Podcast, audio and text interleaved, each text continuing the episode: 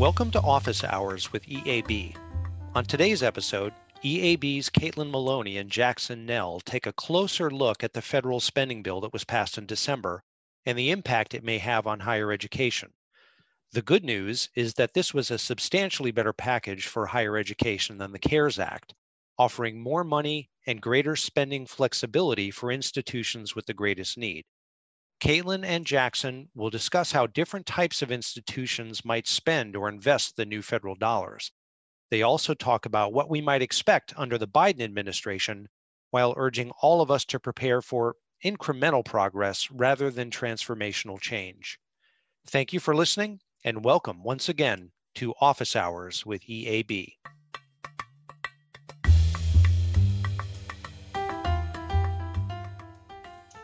Hello, everyone, and welcome to Office Hours at EAB. This is Caitlin Maloney, a senior director in our research division at EAB. Uh, this is my first Office Hours appearance in 2021, so happy new year to all of our listeners. I'm excited to be joined today by my close colleague, Jackson Nell, a senior analyst on our research team. Hi, Jackson. How are you doing today? Doing well, Caitlin. Thank you so much for having me on today and, and really looking forward to talking about all the nuts and bolts of federal policy these days. It's certainly a fun field and I'm sure it'll be a great conversation. Yeah. In addition to being teammates, Jackson and I are, are kind of neighbors in uh, Washington, mm-hmm. D.C. We live just a few blocks from each other. So um, in our, our downtime, we like to have these policy and governance type conversations.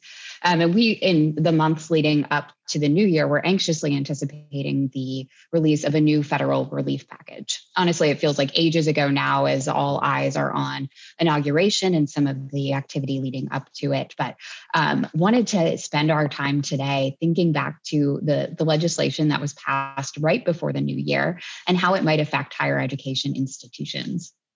Know, Jackson, I did a podcast for Office Hours last gosh, April, May around the CARES Act, the 1st mm-hmm. big COVID relief package uh, with relief for higher education institutions. CARES, the CARES Act became a, a common part of the higher education lingo by the end of 2020. This new package, I, I keep calling it the new federal relief yep. bill.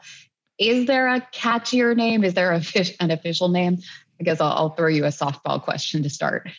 happy to start with uh, name and terminology on this one as it's kind of a mess you know? One of the reasons why is congress uh, you know packaged a bunch of bills together uh, at the end of the year and passed an omnibus. So basically all of the, the spending bills for the fiscal year. So the full true official title of this is uh, the consolidation appropriations act of uh, 2021. So really, really nothing there that's catchy like CARES. Um, but the emergency appropriation, so those funds that we're going to go to higher education institutions, are, are part of the coronavirus response and Relief Supplemental Appropriations Act, or CRRSA. So I think we should be calling this CRRSA. Uh, that kind of sounds like a you know a Game of Thrones character or some sort of Greek god, but uh, that really is the the best term. I think you will also hear some folks within higher ed talk about uh, HEERF two, so the Higher Education Emergency Relief Fund, the second allocation.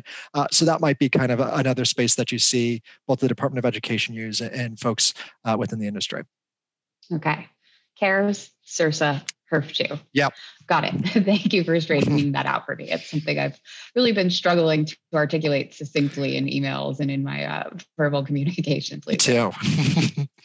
Now, I know as we were talking in the last months of 2020, you were constantly monitoring, monitoring policy Twitter, as you've referred to it. Yes. Um, looking for updates on this. You were ready to analyze this, and your full analysis of this new relief package, CRRSA, is up on EAB.com. Mm-hmm. I'm curious if you can give us the, the top line headlines here. Yeah. Um, what what is this new relief package and what will it mean for the higher education institution at that headline level?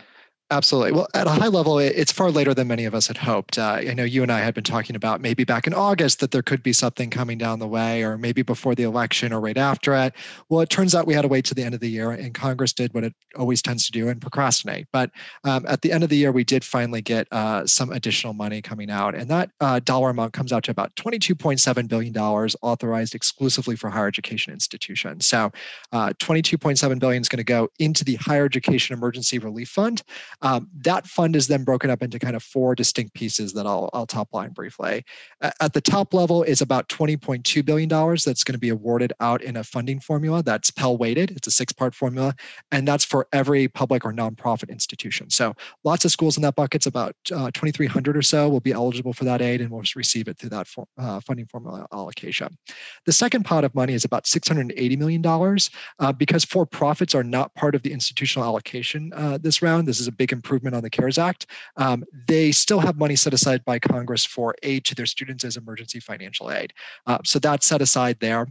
The third bucket of money is uh, about uh, $1.7 billion that's going to go out in additional Title III, Title V, and Title VII aid. So this is supplementary aid for HBCUs, minority serving institutions, tribally controlled colleges and universities. Uh, those categories of schools are going to get more money on top of that 20.2 billion that they would get through the formula. So a lot there. And then there's a fourth little bucket, which you know is 113 million dollars. When you think about it, well, that seems like a really small amount of money compared to those other pools, uh, but still a lot. You know, when you think about 113 million dollars that's set aside for uh, institutions with significant unmet need, but really targeted at independent graduate serving institutions who are not going to get a, a significant amount of funding through that uh, Pell weighted formula. So uh, that's kind of the, the big landscape uh, to think about those dollar amounts and what it means coming down the pike for colleges and universities. Mm-hmm. That's great. And I know that was a lot of numbers that you just mm-hmm. rattled off. We will yes. include your full analysis with all of these details in our show notes on eab.com. You had mentioned um, one distinction between the CARES Act and this mm. new act, uh, for profit exclusion. I'm sure a lot of our listeners, particularly presidents um, and those yep. that work in business and finance and enrollment management, are quite familiar with some of the, the details and the restrictions on CARES Act funding. Yeah. Um, it impacted a lot of their, their financial strategy and um, enrollment management strategy in, in 2020. I'm curious, what are some of the other big differences between this package and uh, the CARES Act of 2020? Great question. Well, at a high level, you know, Congress kind of copied and pasted a lot of things over from the CARES Act. Mm-hmm. So the funding categories are, you know, more or less the same, but they made some big tweaks. Uh, I think the biggest one to call out is on the funding formula itself, um, which is now going to include uh, full time and part time students. So the CARES Act was a two part formula that only saw or, or accounted for full time students. So that really disadvantaged community colleges in particular, where about 67% of their enrollment is part time. So those students were invisible to the formula, and so therefore they didn't get their rightful share of the aid. That is better adjusted this time around because of that, that new weighting. Uh, another big difference here is, as I mentioned, is, is that there are some exclusions. The for profits are out of that. So that removes about 720 institutions from the, the funding formula. The, the advantage here is that that leaves a lot more money left over for publics and nonprofits. In the original CARES Act, uh, for profits actually received quite a, a, substantial share of the funding because they tend to serve large Pell eligible students um, and, and, populations. And so their removal from that and, and, their exclusion from institutional aid leaves more money for the, the nonprofits and publics out there. Um, the other thing is there's this uh, kind of wealth tax imposed on, on institutions with very large endowments. So uh, schools, we're talking about the Harvards of the world, the Princetons of the world this, that have large endowments, they will not have uh, the same share that they would receive through the funding formula. Their, their allocations cut by half. Um, so that leaves even more money left over for uh, the schools that really need it, the, the schools that don't have those large endowments. Um, finally, I think the other really big change to call out here is, is on the uses. Uh, I think a lot of us spent, you know, the spring thinking about what some of those use cases were for the CARES Act. And if you recall, for the folks on the line who know, we were all trying to figure out what the shift to emergency remote instruction made eligible for expenses, because that's the statutory language that Congress and Ed used. Well, now that that language is much broader this time around, it's really preparing and responding to the, the coronavirus pandemic. So a lot more things are bucketed under that this round. Um, that includes providing student support services, uh, so things related to recruitment or excuse me, retention um, and student success during the pandemic, but also now allows schools to reimburse themselves for lost revenue through these dollars. So I think that that will be a huge change that will help shore up some institutional finances as well. So good news across the boards. I think the tweaks made are they're not perfect by any means, but uh, a much better iteration on the original CARES Act for schools uh, and particularly presidents and CFOs. Mm-hmm. And so you mentioned the wealth tax exclusion, a mm-hmm. dedicated pot for HBCUs, MSIs, some other types of institutions.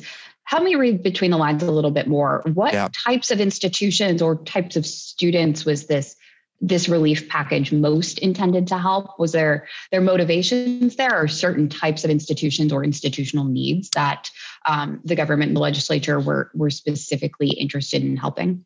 Yeah, Congress really is focusing on helping students with the greatest need, and, they uh, interpreted that kind of crudely, but they they use the Pell eligibility as their kind of criteria to think about that. So students who are Pell eligible also have the greatest uh, financial need as a result. So uh, that's kind of their their target of providing the dollars out. So schools that uh, historically serve large Pell eligible populations, these tend to be uh, public systems, regional publics, even flagship publics uh, will will benefit uh, substantially from that, and their students because part of this is going to go out in emergency financial aid to those students as well this round. Community colleges, as I mentioned, are also big recipients of that because of that part-time calculation, um, and they also serve a, substantial amount of Pell and, and students. So uh, those two, I think, are the, the biggest schools that are going to benefit. That doesn't mean that regional privates will not be getting substantial money. I think if you run the calculations at kind of a preliminary level, most schools are going to end up with more money this time around than they did in the CARES Act. So still good news amount, but the, the skew of the amount will be a little bit more concentrated to those schools that I mentioned earlier. That makes sense. Well, that's good news that most schools are going to receive something, and and mm-hmm. for many schools, it'll be more than they received for the CARES Act. How do you expect most institutions to use this funding? I guess first, yeah. what are the restrictions on the, the, the use of these funds? Are they consistent with the CARES Act restrictions? Yeah, you know the restrictions are, are the same. Uh, you know, pre-recruitment uh, marketing activities are excluded again. Some capital projects tied to athletics or sectarian instruction or religious instruction are as well. Uh, so that bucket of categories is, is more or less the same. Um, the, but the uses, again, as I mentioned, are far broader. They're, they're more generalized to the fact that the pandemic really has impacted a host of things. We're not just talking about in the spring that campus is only going to be closed for some time. It's really to respond to this new normal that the, the pandemic has created for higher ed of hybrid learning, you know, distance learning, students not all on campus at once, all of those things. So use-wise there, again, I think that the inclination a lot of schools will have is to look at that uh, replacing lost revenue uh, component because uh, I think uh, the vast majority of institutions can probably cite uh, examples of where they've experienced declines in revenues year over year, uh, particularly in the auxiliary enterprise. So uh, that could be a space that uh, helps them shore up their finances quicker without having kind of the same limited uses that the, the federal dollars would have otherwise. So I expect a, a tremendous amount of interest. But outside of that, I kind of think there are three archetype institutions, if you will, on how they'll approach the, the, the funding. I think the first is we already spent it. So these are the schools that, you know, basically are saying that the money is too small and too late, uh, you know, to reopen safely for the fall. We had to take out a tremendous amount of money, uh, max out our credit cards, so to speak, to pay for testing, to pay for PPE, for sanitation. Um, so to that extent, the, the dollars are already spent. We're going to reimburse ourselves, maybe pay down our short-term credit, um, so we can kind of keep the lights on. So that's one category of schools. The second category, I think, are schools that you know they don't have a strategic reserve. A lot of schools have had to deploy the, those funds uh, to kind of meet the shortfalls and the added expenses due to the pandemic. So some schools are going to hold this back a little bit and say, you know, we need to hedge against any risk that happens this semester. We don't necessarily know where enrollment falls out. We don't know necessarily what unforeseen events and expenses are going to arise. So let's hold on to this as long as we can and maybe pay out some of these small expenses as they arise. So we have that flexibility. And then the third camp of schools, I think, is you know maybe not as directly materially impacted by the pandemic so far. Their finances are still in uh, relatively good shape. Now they're not great. No one's is, I think, at this stage. But they're going to try and see if there's anything more proactive, right? You know, can we invest in something that's going to have a longer term shelf life or ROI instead of buying you know PPE that we literally throw away? Not that that's not important, but is there something else with these one time, maybe once in a generational grant coming down from the federal government to do something more strategic? And a lot of that focus is on some technology investments uh, that are going to position that institution to both have greater resilience in the next six months and over the year, but also thinking about how they can be more effective and efficient uh, when the pandemic hopefully uh, ends and we return to some sense of normal. So I think those are largely where the schools fall out. But but you know institutional finances far better than I do uh, on that front. So I think you could assess uh, to how far the dollars will go. Yeah. Absolutely. I'm, I'm, thinking as you're describing that, that I'm sure all institutions would want to use some of those money for all three of the purposes right. that you just decided, some for reimbursement, some for saving for, for a rainy day or unforeseen new expenses, some for strategic investments. It'll all come down to prioritization. But to that end, I, I'm familiar with the CARES Act and had said on this podcast that, hey, look, this this is only going to be a dent in the institutional yep. financial need. It is by no means going to make institutions whole. How do you assess the impact of this one? Is it closer to making schools whole, or is it still, you know, some help? It's better than nothing, but yep. schools are still going to have hard decisions to make in the months ahead. Yeah, you know, there's certainly more money this time than in the CARES Act. So CARES was only, you know, $14 billion for higher education. Here we're talking 23. So a, a big improvement. And in total, that, you know, gets us closer to 37 or so billion dollars.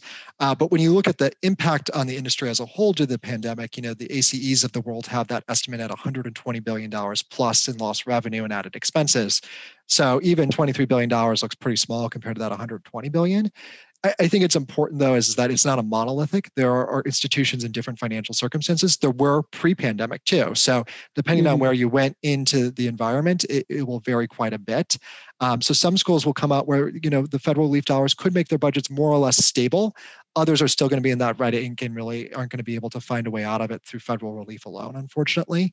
Um, that being said, a lot of schools have restructured their cost bases. They've made pretty substantial transformations uh, on the cost front that could give them some more opportunities uh, to make the dollars go farther than maybe they had in the spring. So, a space to watch. The one thing I would also call out, though, is for you know publics, uh, both community colleges and, and regional publics and systems. You know, this doesn't do anything to address the state finance challenges uh, and the municipal finance challenges that affect a lot of community colleges as well. Um, and there's no additional money in this uh, in CRRSA for the, those packages. Hopefully, maybe in a future one, uh, but their need and that public support need is, is not going to be uh, solved overnight by this either, unfortunately. Mm-hmm.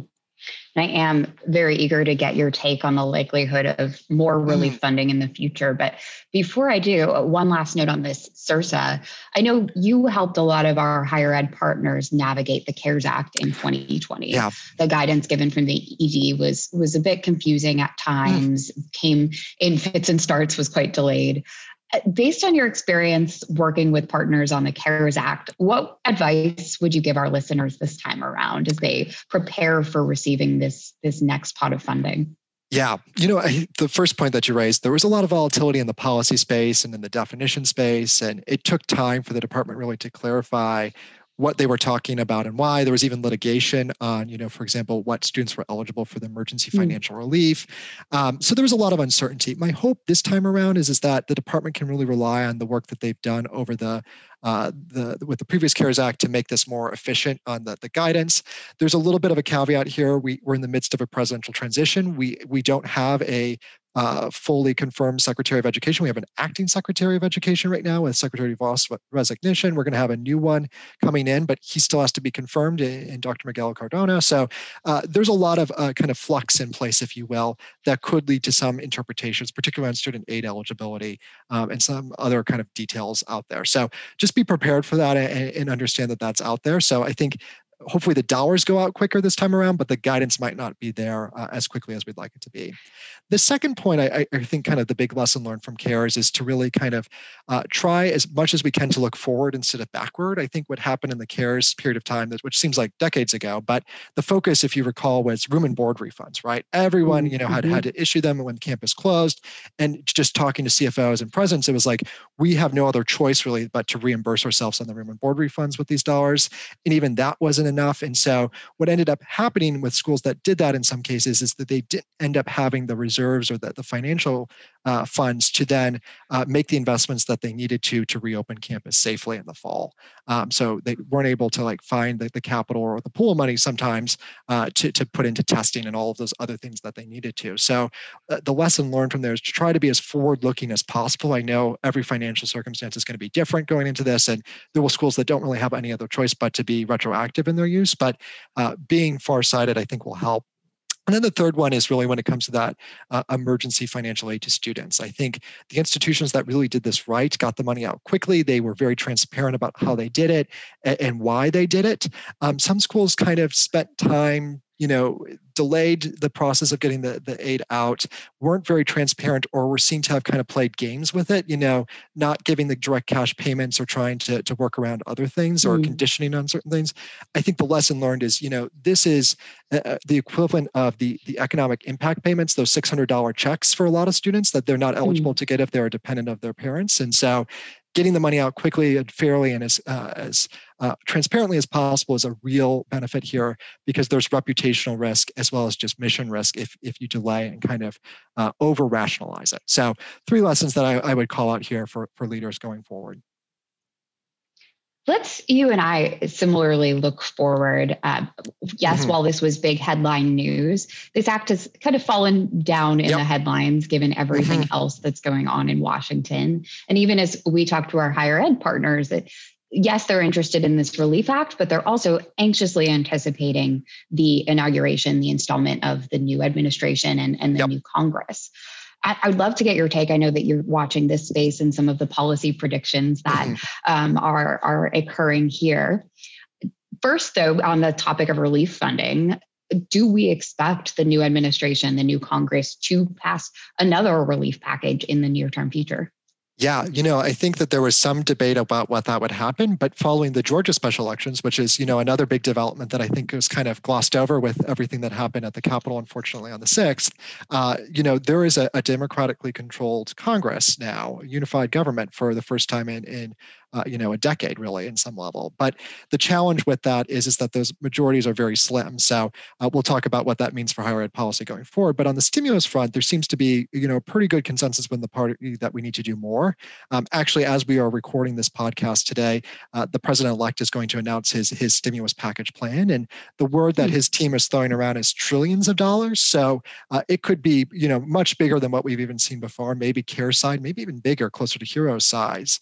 Um, so again, a lot of uncertainty about what that means, and then what actually is going to be passable by Congress. Do they try to go uh, through a bipartisan approach, which would probably limit the, the size of the package to get Republican support in the Senate, or do they try to explore, you know, reconciliation, which will delay it, but maybe could go bigger on, or there's some uncertainty around that. I'll spare the details and the wonkiness of that, but know that I'm following it very closely.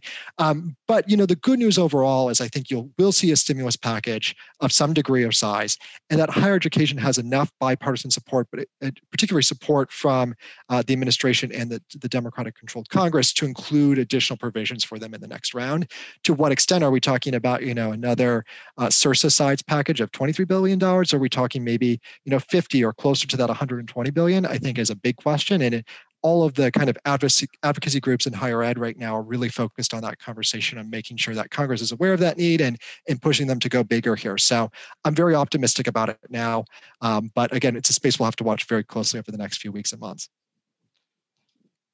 timely conversation then. And I'm sure this is certainly welcome news to our partner institutions who. Eh, just didn't expect the pandemic to still be as front of mind as it is and um, are, are reeling with not just the enrollment impacts and the auxiliaries impacts that you mentioned, but also now for those that have reopened, just the, the increased cost of testing as time goes yeah. on. So that's great news. What other reasons do higher education leaders have to be optimistic about the new administration? I guess, in yeah. other words, what are some of the new policies that might benefit the industry that we can expect or are, are somewhat likely to pass? Right. Well, you know, at a high level, I think the, the, the, good news for, for higher education leaders is that their their voice and their kind of perspective will be, you know, sought and, and valued um, from the administration and from from Congress more so than maybe in the last four years. You know, they'll have a seat at these tables. Um, so, and that's uh, element. The the policy environment is more favorable. Now, that doesn't mean that they're going to get everything they want or their wish list, but I think expect to be heard more so uh, is is a big improvement even upon uh, you know the last four years for many uh, institutions. So, high level there. In terms of the specific specifics, you know, it really is up in the air. There's a lot of talk of what is possible out there. Uh, again, I think those slim Democratic majorities are probably going to limit that to more incremental versus that transformational change that I think a lot in the industry are looking for. Um, and I would expect the federal government's not going to really be able to address those root cause challenges, those existential threats that kind of keep our, our industry up at night, whether it's the you know affordability crisis the, the equity crisis or um, anything related to you know the, the cost growth at, at institutions those are probably not going to be fully or robustly as addressed as we want to by the federal government. So the, the challenge is on us to still solve. But in terms of particulars, I think definitely at the conversation is what happens with the future of federal financial aid. Uh, the president uh, elect uh, during his campaign proposed uh, doubling the Pell Grant, the maximum side of the award, and also expanding the eligibility. So the number of students who could theoretically access Pell um, as being a down payment to moving towards debt free or even to free college. So we'll see how far that goes. It could potentially be wrapped up into a broader omnibus uh, stimulus package or a, budget, but uh, worth watching. Um, another kind of thing that's getting a lot of attention is is the debt forgiveness or debt cancellation uh, points. You know, it it seems like the focus will be on Congress to really try and act here. Uh, it again remains to be seen how much. You know, is it ten thousand dollars? Is it fifty thousand dollars? What are the conditions, or who gets it? Uh, those are really political questions that will have to be sorted out if it's going to happen. Uh, but a space to watch. I, I, think the thing though about debt cancellation is it's a, a, maybe a great benefit to our society and to the students and the equity considerations. But for institutions, it it, it treats a symptom. It doesn't treat a root cause. Um, mm-hmm. So at that point, I think you know, it, it, does raise a lot more questions about higher education's affordability crisis than anything else. So uh, important to kind of keep in mind. Um, and you know, outside of that, on the regulatory front, I expect the uh, uh, Biden uh, Education Department to really uh, crack down on for-profits and some, uh, you know, career and technical providers, um, and really thinking about where they could take the rule uh, and regulatory environment going forward to protect students. So, lots on the plate there for sure. but you know that there's a lot of excitement. but I also would be cautious and, and caveat everything on the notion that Congress is still going to be pretty gridlocked, even with a, a democratically unified government. And, and just to draw that out for our listeners without getting into too much of the, the policy and the mm-hmm. uh, organizational details, because there's such a slim Democratic majority, the Democratic caucus will need to appeal to the most moderate members of their caucus yep. as well as the most liberal, and therefore that will limit their ability to pass some of the the most liberal policies that I think got a lot of press attention during the um, 2020 Democratic primaries. Yes, yeah. And I think, you know, those big spending packages that would take to do free college, for example, the, the added taxes that would come with that, I think are, are, one of those things that's likely not to be the priority and probably fall aside. But you could see the focus, you know, of a more moderate proposal, thinking about how do we get debt-free college, you know, and maybe focusing that on the two-year space instead of the four-year space. So you will see some prioritization. I think the biggest thing for the industry, though, is to try to stay united on that and not, you know, divide uh, and make sure their voice is maximized to ensure that aid is given given to uh, you know both the, the students importantly and the most importantly but ensure that it's, it's as equitably as distributed as possible mm-hmm. any other places i hate to ask this this all sounds like great news for the most part for higher education institutions where should leaders moderate their expectations and, and yeah. not expect the world or or for this new administration new congress to um, solve all of their big problems Right. I think the important thing is to just think about the broader political and policy uh, context right now. You know, we're facing simultaneous crises right now. We have the pandemic, we have the pandemic caused recession, we have the social and racial injustice crisis. To throw in another one, we have climate change, right? So they, they really add up, and these are really thorny topics to tackle on that are going to take tremendous allocations of political and financial capital to solve. Now, that doesn't mean higher education is not a part of those conversations. I, I could argue that higher ed has a role to play in solving or addressing any one of those crises, but it, they're more of a means than an end in themselves. And so I think don't expect the you know administration or Congress to go out of their way saying we're going to support more money for you know uh, tenure track faculty at institutions. They, they want to see ROI for their for their dollars, and they want those priorities to be aligned with uh, these broader strategic goals. So, so that does limit both the resources, but also more importantly, uh, limits the attention given to higher ed specific issues and needs. So uh, that would be the frame and, and you know, calibrating for, uh, for incremental over that transformational policy. The other thing I would say is, you know, this is an opportunity that is going to require a lot of work on our part, a lot of work on the, the you know higher ed leaders and and the the organizations, the collective organizations that represent the industry to really make sure that our voice is heard um, in the, the chambers of power, right? Ensuring that uh, you know the value of higher education is there, that we reclaim the narrative that higher ed is a, a public good, not a privatized commodity, um, and ensuring that there's an opportunity that the, the value that higher ed provides drives a host of societal goods, whether that be economic development, job growth, research and innovation, you name it. Um, so positioning the, the, the sector as well as individual institutions is going to be a big lift, um, but it's, it's an important part of that work. So overall, I would say that's the, the macro context and then some of those more specific policies that skew towards institutions over students. The, the government's going to always prioritize students over institutions. This is an important caveat to remember. Students, you know, vote, uh, their parents vote, institutions don't. Uh, you know, they, they have impacts, uh, not to diminish that at all, but the political power is certainly on, on the consumer, not on the supplier. Um, so that will also skew the focus of the government and where the policies end up. That's a really important point. I know that you and several of our other colleagues are, are planning to continue to monitor this mm-hmm. space mm-hmm. and publish um, your analysis of what new proposals impact on the higher education industry yeah. will be. So, lots for our partners and our listeners to be looking forward to in the coming weeks and months. But before we close, I'm curious if you have advice for partners about how they could start preparing themselves now to advocate for their institutions mm. and their students and position put themselves in the best position to thrive under this new administration. Great question. I think it really starts with, you know, what's your institutional identity? What's your mission? What is going to kind of come from that self-identification process? And then where does that fit into the, the broader political priorities that exist right now? I, I mentioned those crises, you know, whether it's the you know, the uh, climate change, for example, or uh, talking about the pandemic. What can you as a school do there to help? And, and how do you make that case to, to stakeholders? The other thing is, I, this is an opportunity to really empower your students and to empower your partners.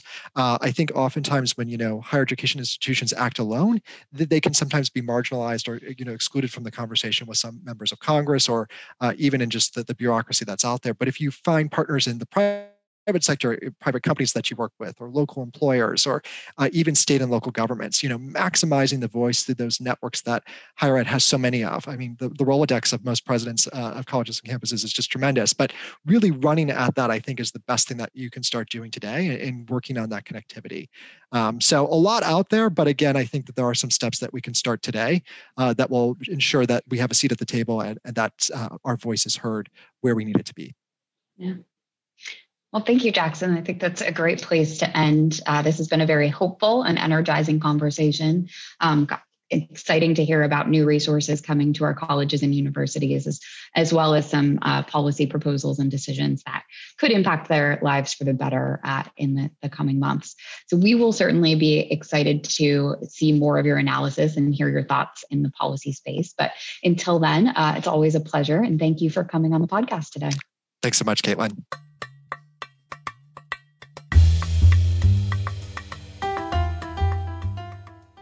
Thanks for listening. Join us next week when Sally Amoruso, EAB's Chief Partner Officer, talks to Dr. William Tierney, the founding director of the Pullias Center for Higher Education at the University of Southern California. They're going to talk about Get Real, Dr. Tierney's new book about higher education. Until next week, thank you for listening to Office Hours with EAB.